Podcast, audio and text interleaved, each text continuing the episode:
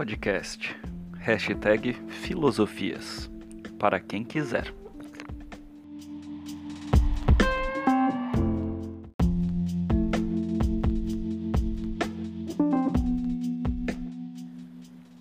Saudações, nobres amigos, amigas e amigos.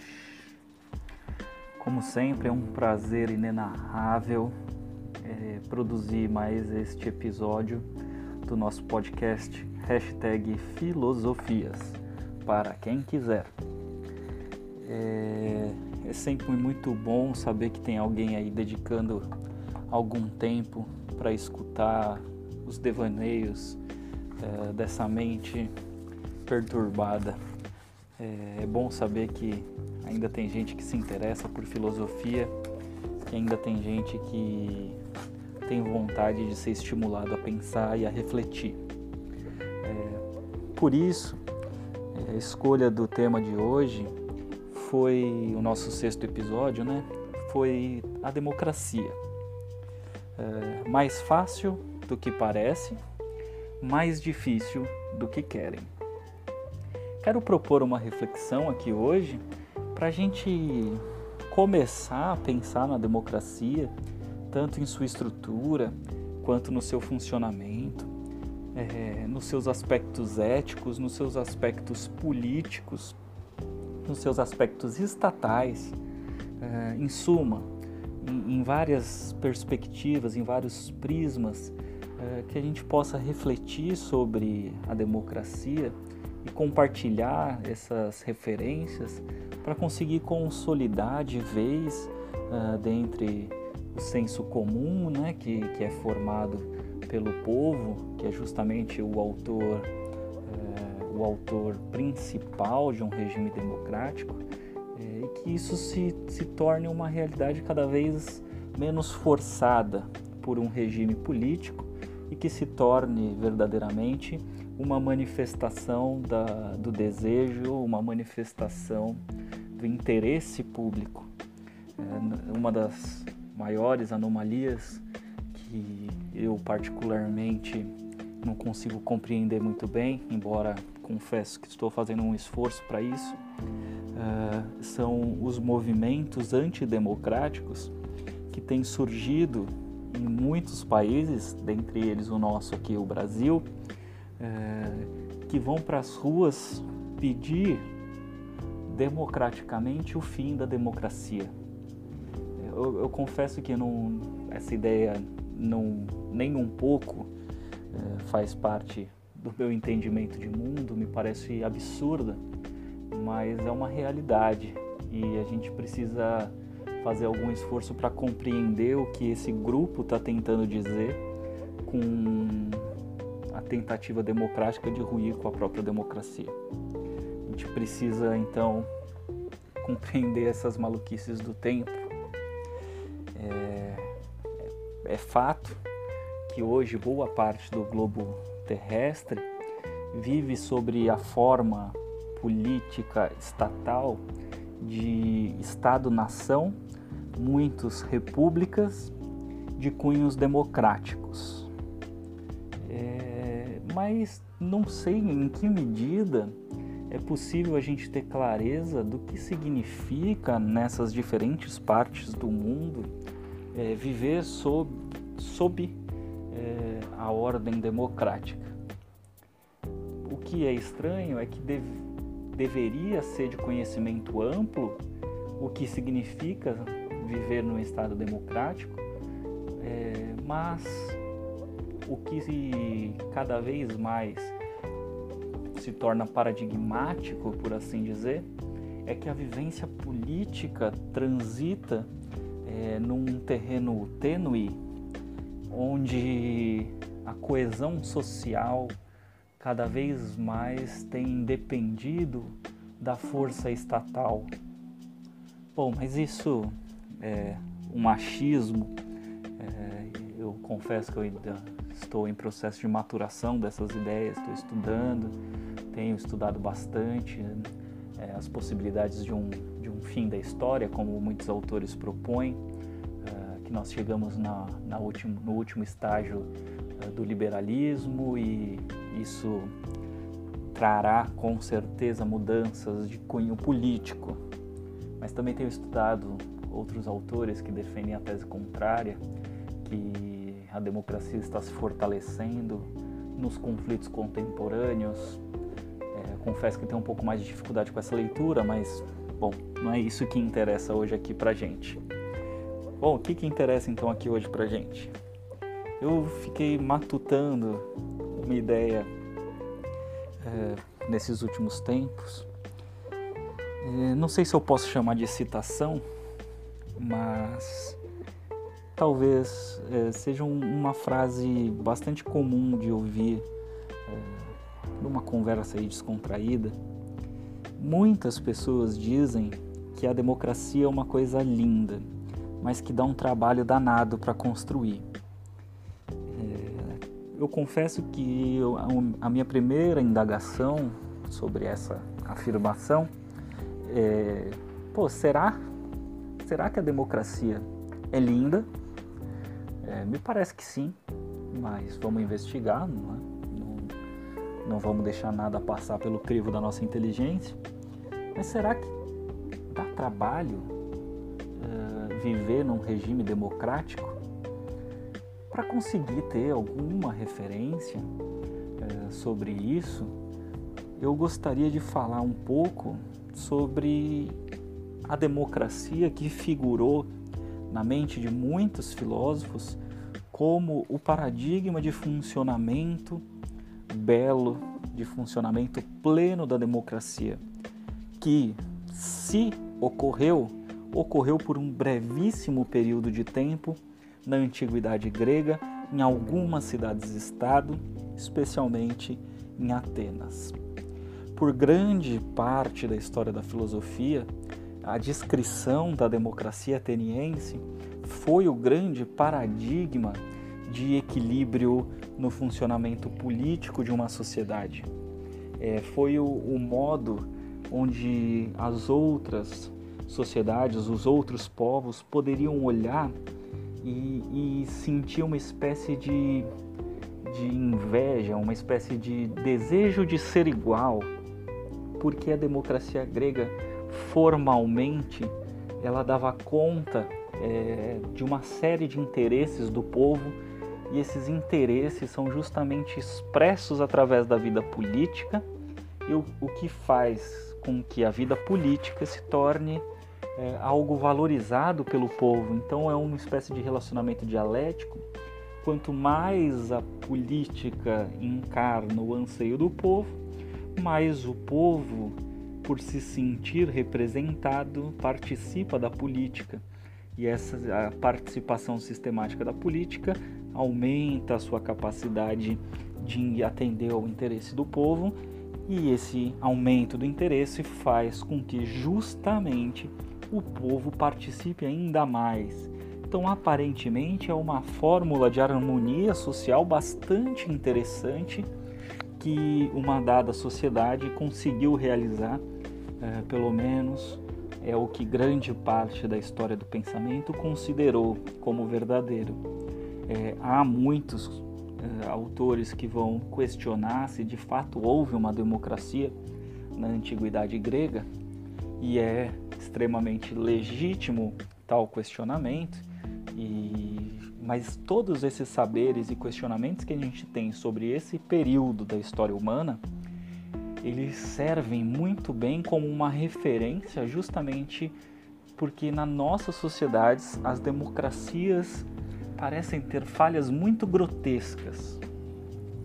E aí, curiosamente, ela parece dar um trabalho danado para conseguir ser realizado na realidade humana. Realizado na realidade ficou feio, né? Perdão. Para ser realizado pela humanidade. É, para fazer isso, né, para propor essas reflexões, eu vou voltar num pequeno texto que eu escrevi, na verdade é um estudo, né, não, não tem quase nenhuma ideia minha, é, que eu escrevi em novembro de 2018, chamado Democracia, das origens históricas, parte 1. Eu fui procurar algumas referências básicas né, para a gente entender a democracia E esse texto expressa é, alguns pontos importantes sobre o funcionamento da democracia direta, é, colhidos especialmente de uma obra, uma pequena obra, mas fascinante, é, chamada A Democracia, é, publicado pela Publifolha, fazendo parte de uma coleção chamada Folha Explica. E este livro de autoria do professor Renato Janini Ribeiro, professor de Ética e Filosofia Política da Universidade de São Paulo, e recentemente eh, passou brevemente por problemas políticos, foi afastado. Eh, não que ele foi um problema político, mas problemas de ordem política o afastaram eh, do Ministério da Educação de nosso país, onde ele consolidava um projeto interessante, aparentemente. Né? Ele não conseguiu dar cabo a esse projeto, mas essa passagem foi muito significativa. Então, nesse, nessa pequena obra, ele vai fazer um, um apanhado de fatos históricos e de ideias filosóficas que são uma espécie de pontapé inicial para a discussão.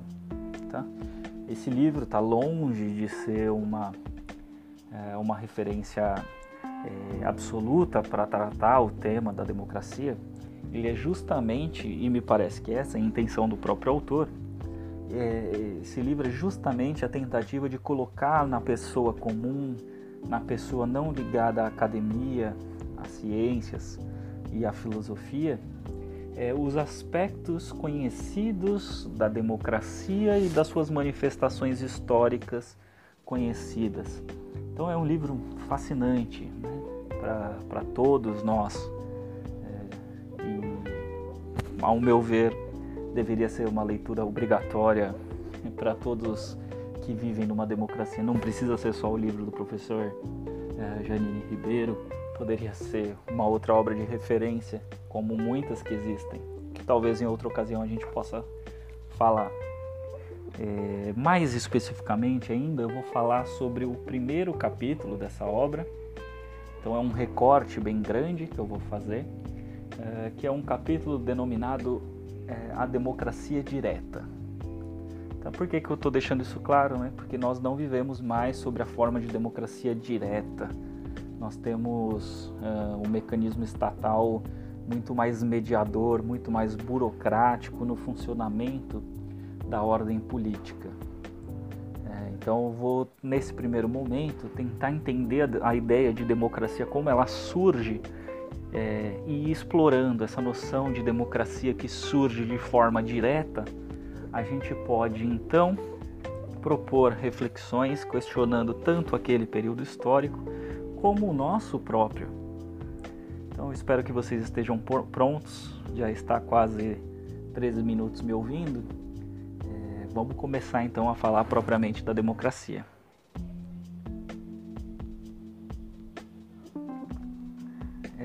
talvez seja de conhecimento de todos, que a palavra democracia, lá no, como termo grego, né, é, ela é a, a junção, né, ela é a, a formação através de do, duas outras palavras. Né? Demos representa o que hoje nós chamamos de povo e kratos, poder. Então, democracia seria o poder do povo. É, quem vai estar governando o regime político até pode ser uma só pessoa, até pode ser um grupo, mas se estamos falando de uma democracia, o poder, em última análise, é, o poder deve ser exercido pelo povo. É, o fundamental, diz o professor Renato Janine Ribeiro, o fundamental é que o povo se não agir diretamente, ele deve ser aquele que escolhe o indivíduo ou o grupo que governa. É, ele deve ter o controle sobre quem exerce o governo. Em última análise, o que ele está querendo dizer e o que é explícito que toda democracia deve ter em mente é que não existe nenhuma máquina nenhuma burocracia, nenhum mecanismo, nenhum instrumento que possa subjugar o povo. Tudo bem? O povo é o grande legitimador das decisões políticas, o povo é o legitimador da coesão social que é representado na forma política. A gente poderia chamar isso facilmente de ética. É... A etimologia da palavra, né, essa noção de que democracia é o poder do povo, já revela muitos traços importantes da estrutura de funcionamento dela própria. Em primeiro lugar, ela não, não pode ser vista como um simples modelo de funcionamento estatal. Longe disso. Tá? Ela é o fundamento que deve legitimar, se for necessário, um Estado. Tá? A democracia não, não necessita necessariamente de um Estado para se fazer valer. Mas, se houver um Estado, o Estado tem a legitimidade, tem a validade das suas ações respaldadas sobre a ordem coletiva do povo. O poder reside no povo. Tudo bem? O Estado não é aquele que usa o poder para controlar o povo. É o povo que usa o seu poder para criar um instrumento de organização do próprio povo. E, e isso a palavra democracia já deixa bastante evidente para nós. É, fica ainda mais claro que neste regime político, o centro deve ser o povo. Quem governa, quem é responsável pela máquina estatal ou pela manutenção da vida coletiva é o próprio povo. Bom, mas o que, que isso significa? Tá falando povo aí tantas vezes? é que na verdade é, não há nesta primeira proposição de política a ideia dela como um jogo de poder ou um jogo de manipulação de controle coletivo.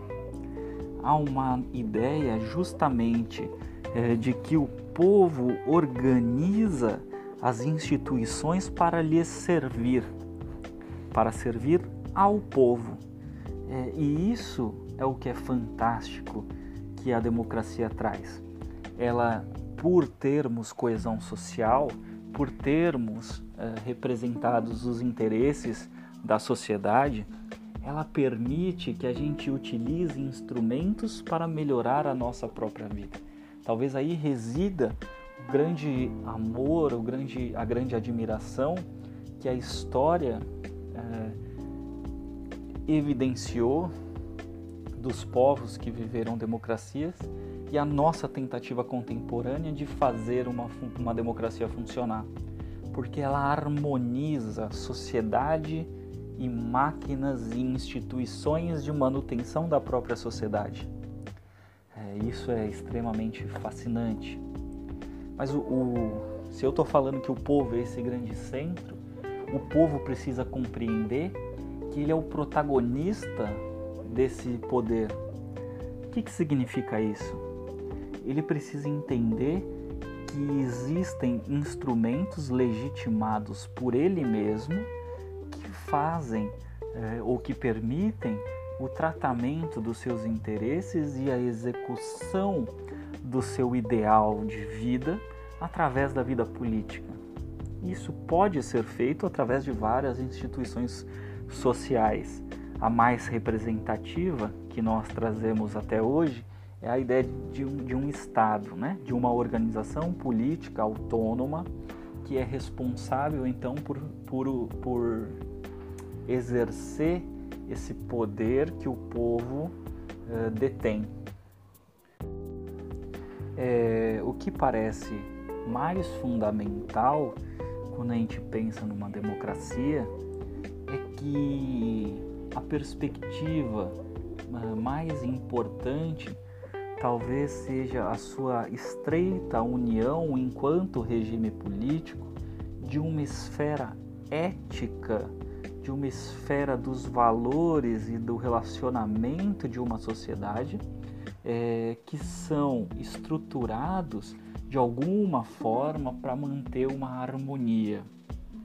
É, essa é talvez a ideia que mais enche os nossos olhos de lágrima, porque a democracia ela é justamente o domínio político que aceita a diversidade social como altamente legítima e que será trabalhada através das instituições democráticas para representar e satisfazer os interesses conflituosos. A democracia é justamente o respeito à diferença através do entendimento da não diferença. Parece contraditório o que eu acabei de dizer, mas através da noção de que todo cidadão é igual, a gente traz para dentro da esfera política e ética é, é, a, a tratativa que permite que a gente solucione o conflito. Então, em vez de eliminar o oponente, a democracia é o regime que traz o oponente é, para junto daquele que, que ele está batalhando e juntos, através do uso das instituições democráticas, se construa uma solução satisfatória. É, e essa solução é justamente para manter a ordem coletiva, é para manter a unidade do povo. Eu acho que isso que os gregos trazem pelo menos do ponto de vista teórico que a gente conhece, né, historicamente, sendo real ou não, isso é muito importante para nós. É, o que nós vemos nos nossos tempos é justamente uma série de pessoas que estranhamente tentam eliminar os oponentes dentro da própria democracia.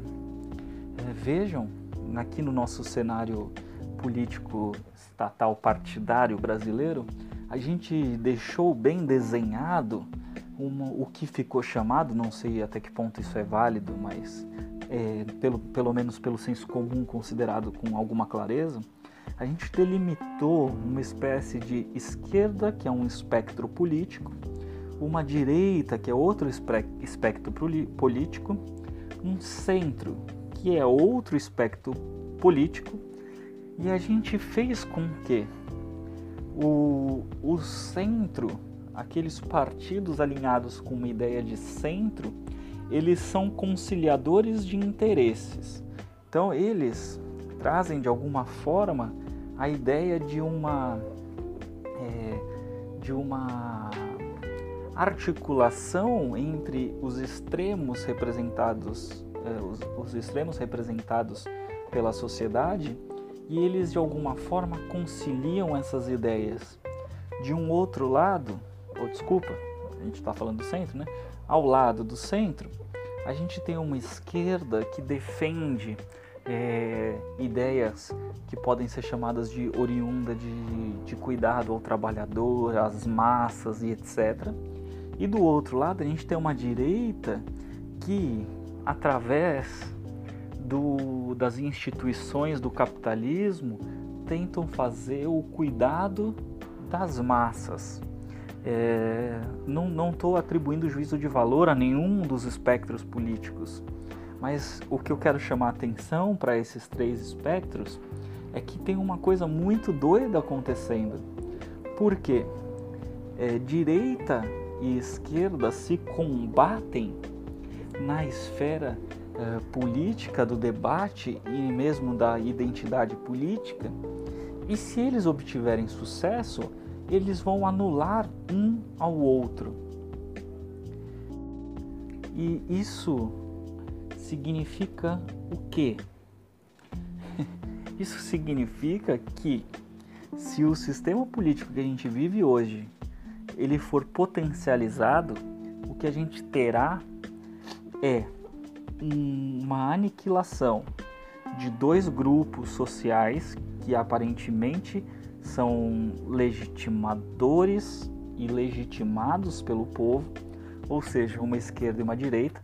Se ambos os projetos tiverem é, êxito, a anulação do seu oponente, a gente vai acabar com os dois e a gente vai ficar com uma espécie de conciliadores como sendo a única é, a única categoria é, representada pelo Estado e pela política formal.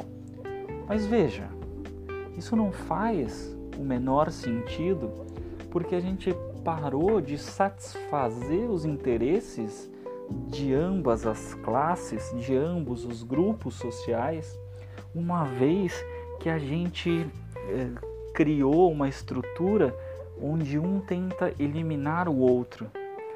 O que faltou, ou o que falta para o nosso funcionamento político poder ser democraticamente saudável, é justamente que o, exista mecanismos democráticos para conciliação desses interesses. E por que não é então esse grande grupo central que, que já tenta fazer a conciliação desses interesses?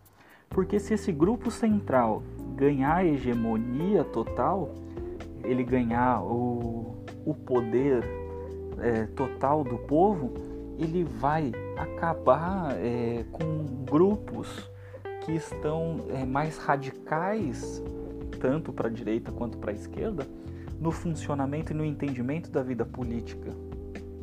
Então, é, cada segmento da nossa estrutura política é extremamente importante, caso queiramos viver em uma democracia. A esquerda não pode aniquilar a direita, a direita não pode aniquilar a esquerda e nenhuma das duas pode aniquilar o centro. E nem o centro aniquilar nenhuma das outras duas, porque cada uma delas representa um segmento da nossa população de alguma forma, porque vivemos numa democracia e o lastro é, final é o poder do povo, eles são eleitos através do poder do povo, é, que o povo concede a ele através de constituição e de funcionamento das leis. Então, o regime saudável é aquele onde as instituições é, políticas são capazes de articular os interesses. Esse talvez seja é, o grande pé atrás que a gente deve ter é, porque aparentemente não é isso que acontece nas nossas dimensões políticas, pelos motivos já elencados. É, agora, como era lá na antiguidade grega, não existia conflito? Óbvio que existia conflito. E os conflitos eram tratados justamente dentro, é, e é isso que é o grande centro, é, eles eram tratados dentro das instituições políticas. Acho que o exemplo mais notório que a gente pode dar é o do próprio Sócrates, filósofo da antiguidade, que morre condenado à morte é, ao ingerir cicuta, um veneno.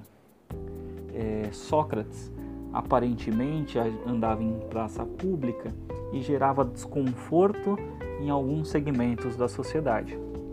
Essa sociedade, através de um indivíduo, resolve denunciá-lo ao ser denunciado, Sócrates é levado a julgamento. No julgamento, Sócrates tem o direito de se defender, e o acusador tem o direito de acusar, e a decisão será deliberada pelo coletivo, pelo, pelo povo partícipe, e ao final é chegada a uma conclusão. Aí você me diz, bom, mas pode ser que tenha injustiça nesse modelo? Sim, é, pode ser que tenha muitos, muitas injustiças, e nós da tradição filosófica acreditamos que a morte de Sócrates foi uma grande injustiça. Mas Sócrates ensinou alguma coisa. Ele foi condenado à morte e, havendo possibilidade dele fugir, dele recusar a sentença, ao contrário, Sócrates é, aceita a decisão coletiva é, Sócrates aceita a deliberação construída por aquilo que na ordem democrática foi tido como um julgamento, onde ele argumentou e o seu argumento não venceu. Através dessa disputa que foi legitimada através das estruturas políticas, a conclusão não pode ser desrespeitada. E por isso, então, esta é a ordem de funcionamento político que parece garantir a harmonia da democracia. Todo regime político vai errar. O problema é como nós vamos errar. É, nós podemos errar dentro de uma ditadura, onde um ou um pequeno grupo rege toda a massa controlada. E aí a responsabilização é deste indivíduo que fez essa atrocidade. Acho que não preciso dar exemplo, deve vir vários aí na sua cabeça. Mas dentro da democracia, o, não é o indivíduo que faz nem o bem nem o mal. O indivíduo, ele é aquele que cede a sua individualidade pela manutenção do todo. Por isso, o aspecto central da ética no funcionamento da democracia grega antiga.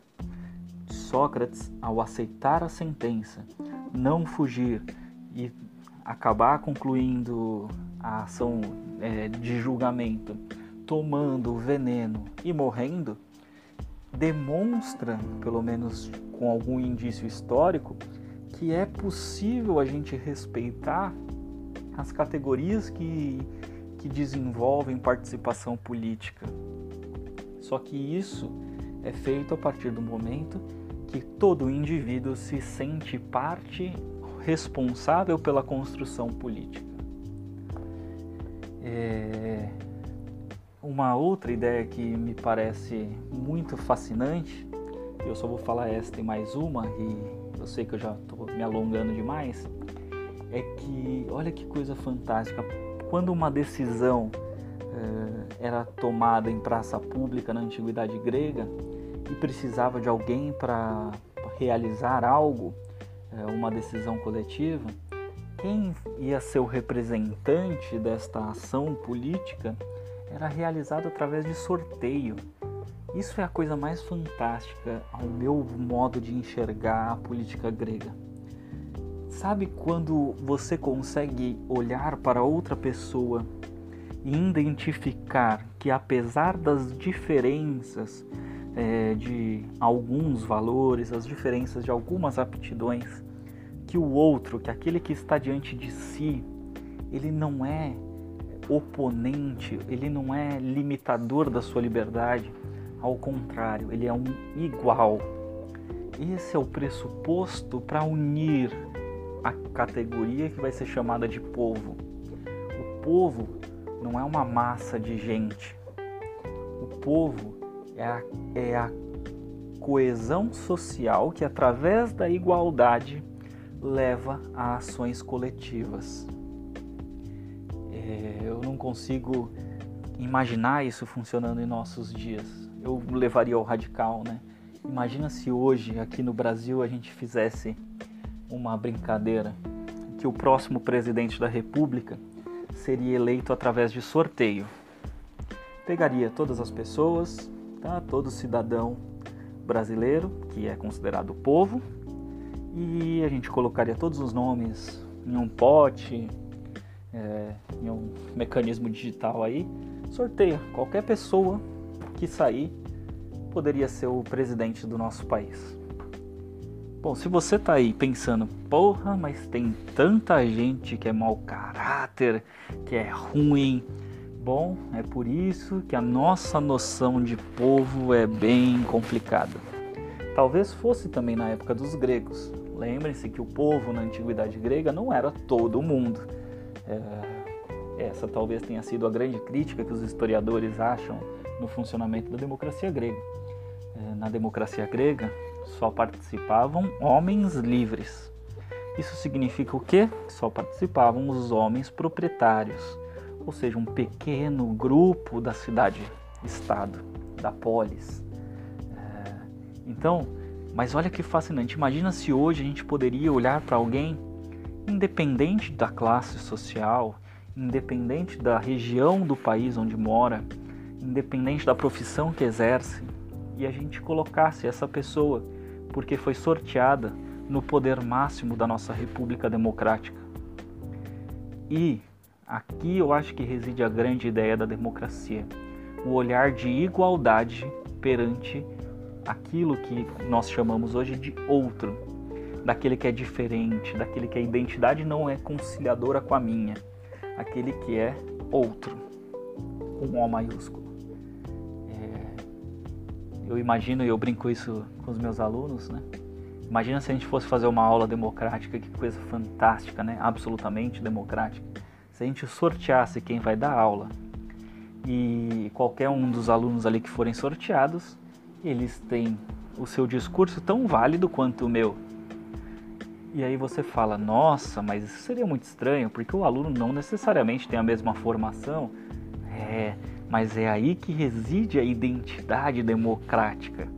De fato, o que eu tenho domínio são sobre alguns aspectos específicos que legitimam uma espécie de poder que é antidemocrático ou que é não democrático.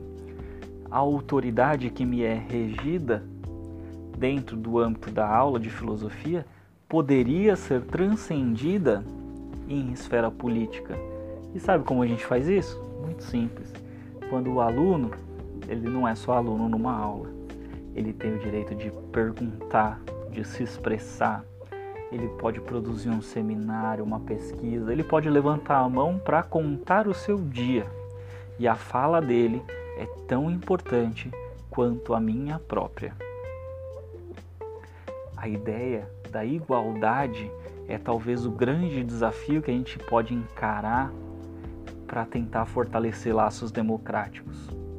A gente tem que entender que enquanto eu olhar para o outro com alguma ideia de subjugá-lo, de exercer poder para calá-lo, de exercer poder para segurá-lo, para controlá-lo, a democracia não vai poder ser plena. O outro tem que poder existir como outro. E o grande esforço que eu faço, particularmente na minha vida, que me faz crer que eu sou um democrata é que eu não quero transformar é, ninguém com quem eu convivo. E mais do que um ato simplesmente político, é um ato ético que eu tento promover. Porque o outro tem todo o direito de ser outro. O babaca tem todo o direito de ser babaca. O gênio tem todo o direito de ser gênio o representante tem todo o direito de ser representante. Eu tenho todo o direito de ser eu.